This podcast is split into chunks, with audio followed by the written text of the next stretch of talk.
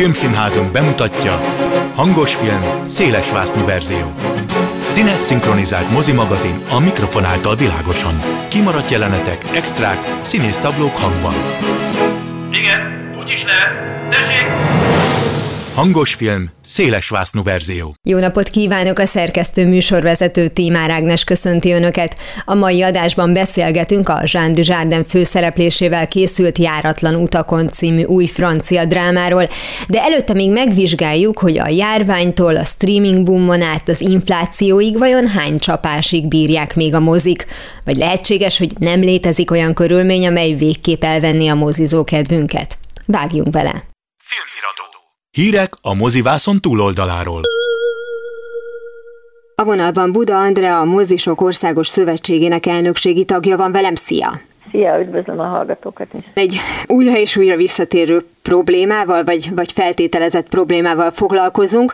Még bőven a pandémia előtt is az átalakuló trendek miatt felmerült az, hogy vajon még az emberek meddig fognak moziba járni. És amíg mindig kaptak, kaptunk valami újdonságot, mint a 3D, az IMAX, a 4DX, az akármi, mindig volt valami, ami becsalogatta a nézőközönséget, de most úgy néz ki, hogy elég sok minden jött össze. Tehát, hogyha azt mondom, hogy a pandémia nagyon sok embernek megmutatta azt, hogy otthon a kanapé milyen kényelmes filmet nézni, a beindult streaming szolgáltatások, amit tényleg egészen széles körben használnak most már itthon is a legkülönbözőbb fajtáit, azok meg aztán pláne a legújabb filmeket hozzák el, plusz még ugye hozzáveszünk azt, hogy infláció van, energiaárak növekedése, szóval, hogy vajon ez a mozisok kedvét el tudja venni attól, hogy filmeket vásároljanak és adjanak le, és a moziba járóknak el tudja venni a kedvét, hogy moziba menjenek. Kezdeném így az alapoktól. A mozizást, mint élményt vagy szórakozást már nagyon sokszor temették, tehát temették akkor, amikor megjelent a televízió, temették akkor, amikor megjelent a DVD, a Blu-ray, stb. És most ugye arról beszélünk, hogy mekkora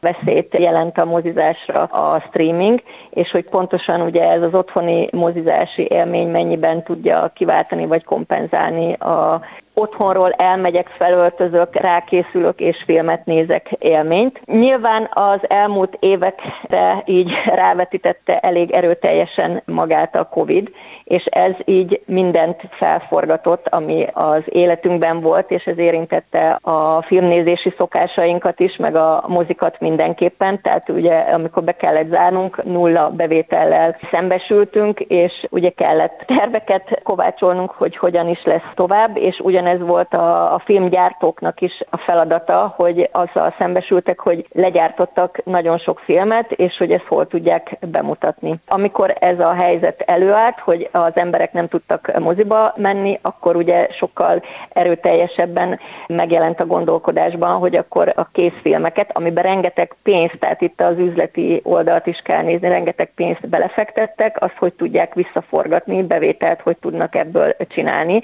és a COVID utáni időszakban volt egy olyan fázis, hogy együtt mutatták be filmeket moziban és a streaming platformokon. Ez most már teljes mértékben megváltozott, és én abszolút teljes szélességgel tudom azt mondani, hogy nem kell temetni a mozit, és nem kell temetni a mozi élményt, mert most már azt a trendet látjuk, hogy visszajöttek a nézők a mozikba. Itt természetesen a filmtartalom nagyon-nagyon sokat számít, hogy mi, mik azok a filmek, amiket nézünk. A stúdiók rájöttek arra, hogy anyagilag sokkal jobban jönnek ki, tehát sokkal nagyobb bevételt tudnak generálni egy elkészült filmből, akkor, hogyha meghagyják azt egy X idősávot a mozinak, tehát hogy csak moziban kerül bemutatásra egy film, minden stúdió ezt lepróbálta Covid után, hogy előtte bemutatta, párhuzamosan bemutatta, rövid idővel mutatta be a mozi premier után, tehát minden verziót, de rájöttek, hogy úgy a legjobb, hogyha van egy időszak, ami csak a mozinak van, és utána kerülnek az ő saját platformjukra, mert most már minden nagy stúdiónak van saját ilyen oldala, amit otthoni filmnézésre készítettek, de a, a mozizás, a mozi élmény az pont arról szól, mint a főzésnél, hogy otthon csinálsz magadnak vacsorát, vagy elmész otthonról vendéglőbe, és egy olyan szórakozásban veszel részt, amit otthoni körülmények között nem tudsz megkapni, és ugyanez a mozi élmény is. Hát tulajdonképpen azért ez azon is múlik, hogy hogy főz az ember, de, de egy picit még időben visszávugranék, mert amikor elindult, hát jó tíz éve az a trend, hogy tényleg a kategóriás sztárokat láttunk már inkább sorozatban szerepelni, és akkor még szó nem volt járványról se semmiről, tehát az emberek elkényelmesedése, vagy mondjuk a középkorú korosztálynak a, a kényelem iránti vágya, az valószínűleg hamar megjelent, és ezt ugye a sztárok, illetve ügynökeik hamar felmérték, és Igen. tényleg minőségi sorozatokban láthattuk őket, még akkor nem is feltétlenül streaming oldalakon, hanem akár mondjuk különböző csatornákon. Erre nyilván akkor jöttek azok a történelmi események, amiről beszéltél, Igen. tehát hogyha nem is olyan helyzetben vannak a mozik, amire az ember azt gondolja, hogy kész, zárják be, fejezik be az egészet, mert hogy ugye a rádió sem hagyta abba a sugárzást, amikor Igen. lett tévé, de hogy azért ez több feladatot, több nehéz nehézséget róhat rátok, gondolom én. Tehát nem tudom, hogy mennyire vizsgáljátok ezt, akár a számok szintjén, akár a már említett tartalom szintjén, hogy hát most mi a helyzet. Azért így különbséget kell tenni sorozatok és mozifilm, vagy most nyilván a moziban is vannak sorozatok, de az általában ilyen több év telik el a, a kettő között, de természetesen ez, hogy nagy sztárok kerültek sorozatokba, ez amiatt is van, hogy amit mondtam, hogy minden egyes nagy stúdiónak lett streaming oldala, és oda is kell tartalmakat gyártani. A moziban lévő tartalmak azok teljesen mások, mint amit ezeken az oldalakon lehet nézni, és ami változott így a Covid óta, az mindenképpen az, hogy régebben sokkal hosszabb időt hagytak egy mozifilmnek kifutni. Most már pont azért, mert érdekük van abban is, hogy ezekre az oldalakra aztán fel tudják tenni ezeket a elkészült mozifilm alkotásokat. Ez a ablak, ezt Windows-nak mondják szaknyelven, mondjuk a 90 napról lecsökkent 40 napra, vagy bizonyos esetekben még kevesebbre, de hogy egy másik példát mondjak, most már van olyan streaming oldal, ami saját maga gyártatott saját magának filmet, tehát nem feltétlenül mozifilm forgalmazása, de mégis először úgy döntött, hogy mozifilm forgalmazásban fogja bemutatni, pont ezért, amit előbb mondtam, hogy akkor az kampány szinten is egy sokkal nagyobb hírverést tud adni az adott filmnek. Vannak változások mindenképpen, amit látunk, például abban ezt egyértelműen Covid hatásnak lehet betudni, hogy az emberek nem akarnak nagyon sokkal a film premierjéhez képest, amit nagyon várnak, elköteleződni. Tehát, hogy a jegyelővételek azok, amik egy kicsit kevésbé működnek, mint régen.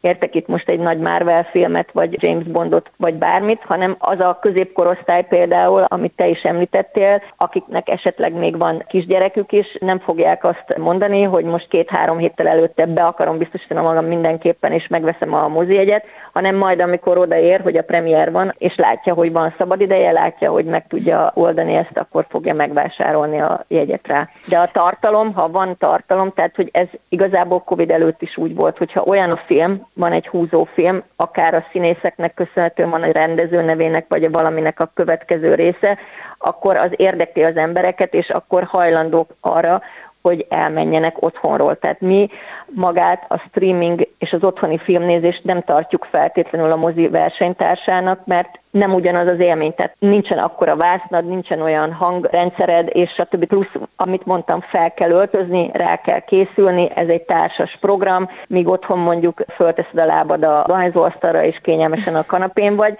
Még lehet, hogy popcornod is van, bár azt mondják, hogy a mozis popcornt otthon nem lehet, vagy ugyanúgy megcsinálni, de hogy mégis nem ugyanazt kapod. Hát igen, a mozinak van egy íze, egy szaga, tehát hogy igen. azt nem tudod otthon előállítani. Lehet, hogy ezt kéne palackozva még árulnotok, bár akkor a saját magatok ellenségei lennétek.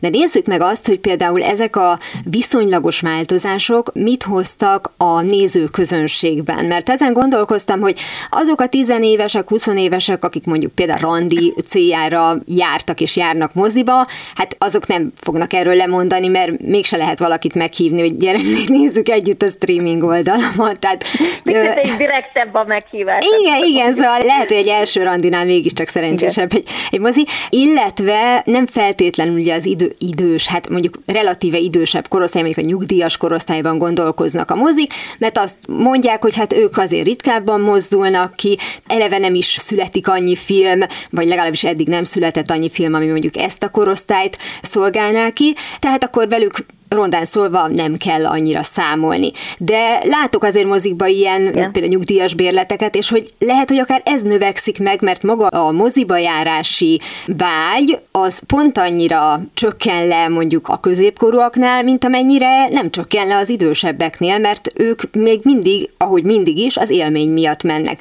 Tehát, hogy megváltoztatja például a mozisoknak azt a szokását, hogy mondjuk melyik filmet mikorra tesznek, beiktatnak-e plusz pluszmatinékat, vagy hogy történetesen milyen filmeket vesznek át? A filmeket ugye a forgalmazók kínálják az alapján, hogy amiket ők megvásároltak, vagy megkaptak az adott stúdiótól, amiket ők képviselnek. A műsor készítési rendben azért lehetnek eltérések, és ezekre nyilván lehet figyelni.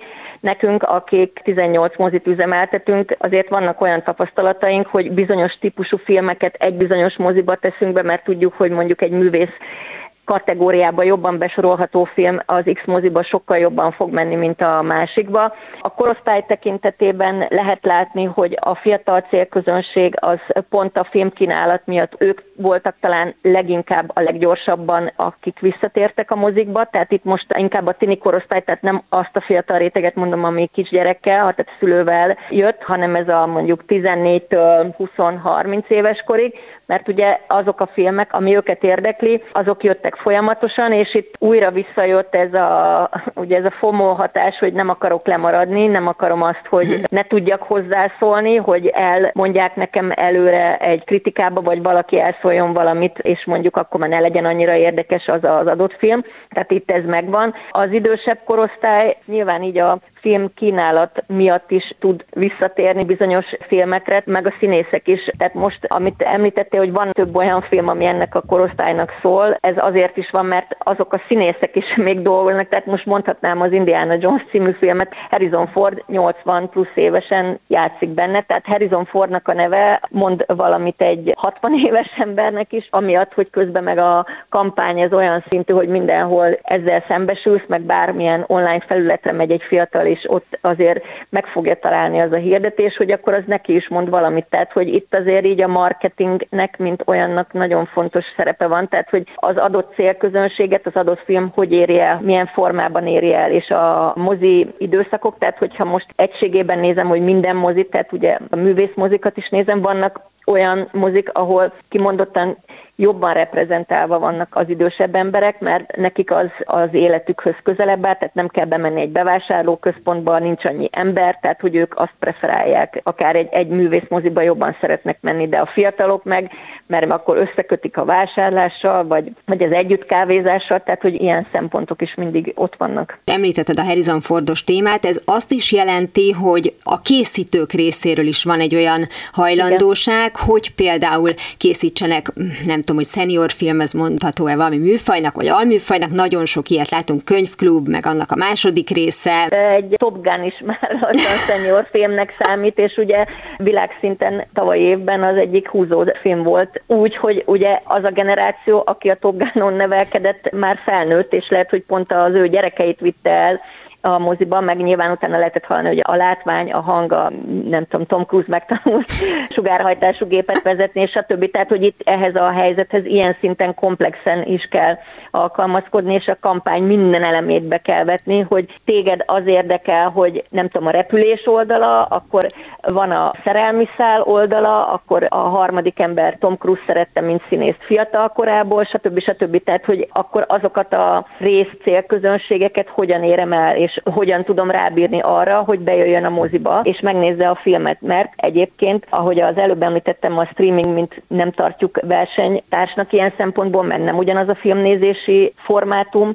viszont minden más versenytárs, ami a szórakozás jelenti, és pénzt költesz rá, az viszont igen, tehát nekünk sokkal inkább versenytárs egy gyerekjátszóház, egy színház, egy koncert, egy buli, vagy egy bármilyen sportesemény, ahol költenet kell azért, hogy elmenjél. És hogyha ezeket összevetve megnézed, akkor még mindig az jön ki belőle, hogy a mozi az egyik legolcsóbb szórakozási lehetőség minden közül, és emiatt ugye sokkal hétköznapibb is az ára miatt, meg a megszokások miatt, ami így benned van. Hát Tom Cruise-nak kicsit fájna az, amit mondtál az imént, hogy egyrészt hogy csak a fiatal Tom Cruise-ba szerethetnek bele az emberek, nem, és különben nem, is nem, a, a senior filmek közé soroltuk be a Top Gun 2-t, reméljük nem veszi a szívére, de hogy nem. egyébként ez kicsit most olyan, mint amikor, most hogy elmondtad, hogy, hogy egy filmnek tulajdonképpen mindent kell tartalmaznia, hogy akkor ez is egyfajta irány, hogyha készítenek egy filmet, akkor ne legyen annyira specifikus, pont azért, ahogy annak idején a,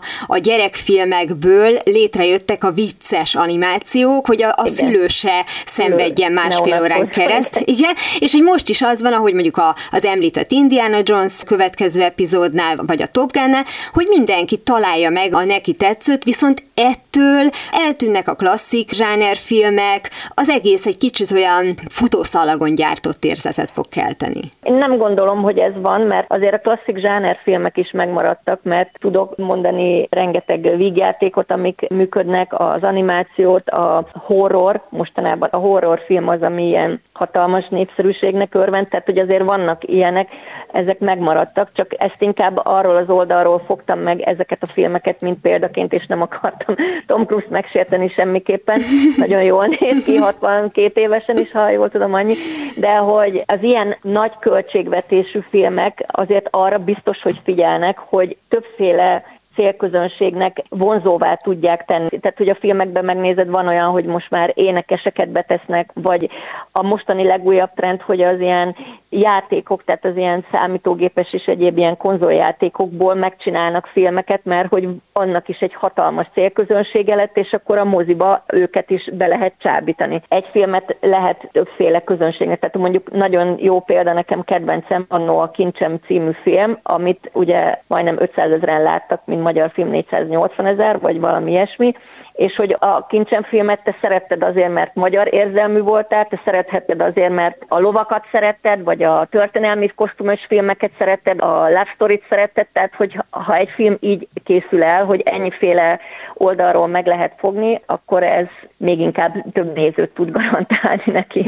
Tehát ahogy a mozi nem mond le rólunk nézőkről, hogy nekünk sem érdemes a moziról lemondani, ez legalábbis kiderült a mostani beszélgetésből. Nagyon szépen köszönöm Buda Andrának, a Mozisok Országos Szövetségének elnökségi tagjának, hogy mindezeket elmondta. Köszönöm szépen, és mindenkit invitálok, hogy jöjjön moziba.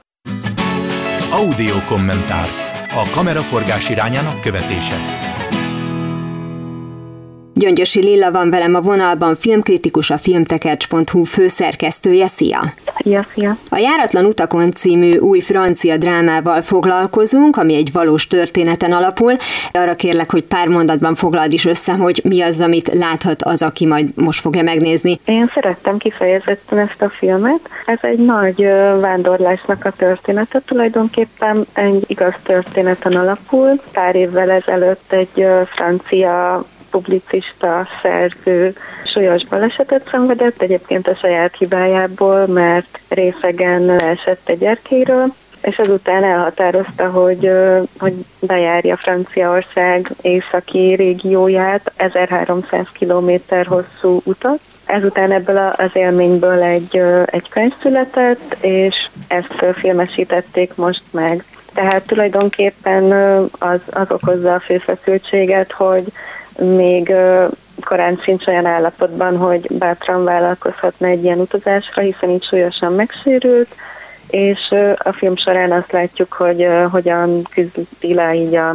fizikai akadályokat is, meg persze így a lelkében hogyan békél meg. Nem egy olyan filmet láttunk már, ami pontosan arról szól, hogy jó messzire kell mennünk ahhoz, hogy hazataláljunk, most ilyen nagyon pátoszosan szólva, de hogy tényleg arról szóltak ezek a nagy utazások, hogy az ember rendet tegyen a lelkében, megtalálja saját magát, és őszintén soha nem találtam hitelesnek azokat a történeteket, amelyek pont azt mutatták be, hogy a világ végére megy valaki, és akkor ott egyszer csak így ellazulva magára talál, mert hogy most csak simán gyakorlati példákat véve, hogyha az ember utazik, akkor annyi mindenre kell figyelnie, meg annyi váratlan helyzetbe kerülhet, hogy kb. mindenre van alkalma figyelni, csak saját magára nem. Viszont ugye itt ebben az esetben kettő dolog is a történet mellett szól, hogy ugye ez a bizonyos publicista elsősorban utazási témában ír, tehát az a komfortzónája, hogy ő úton van.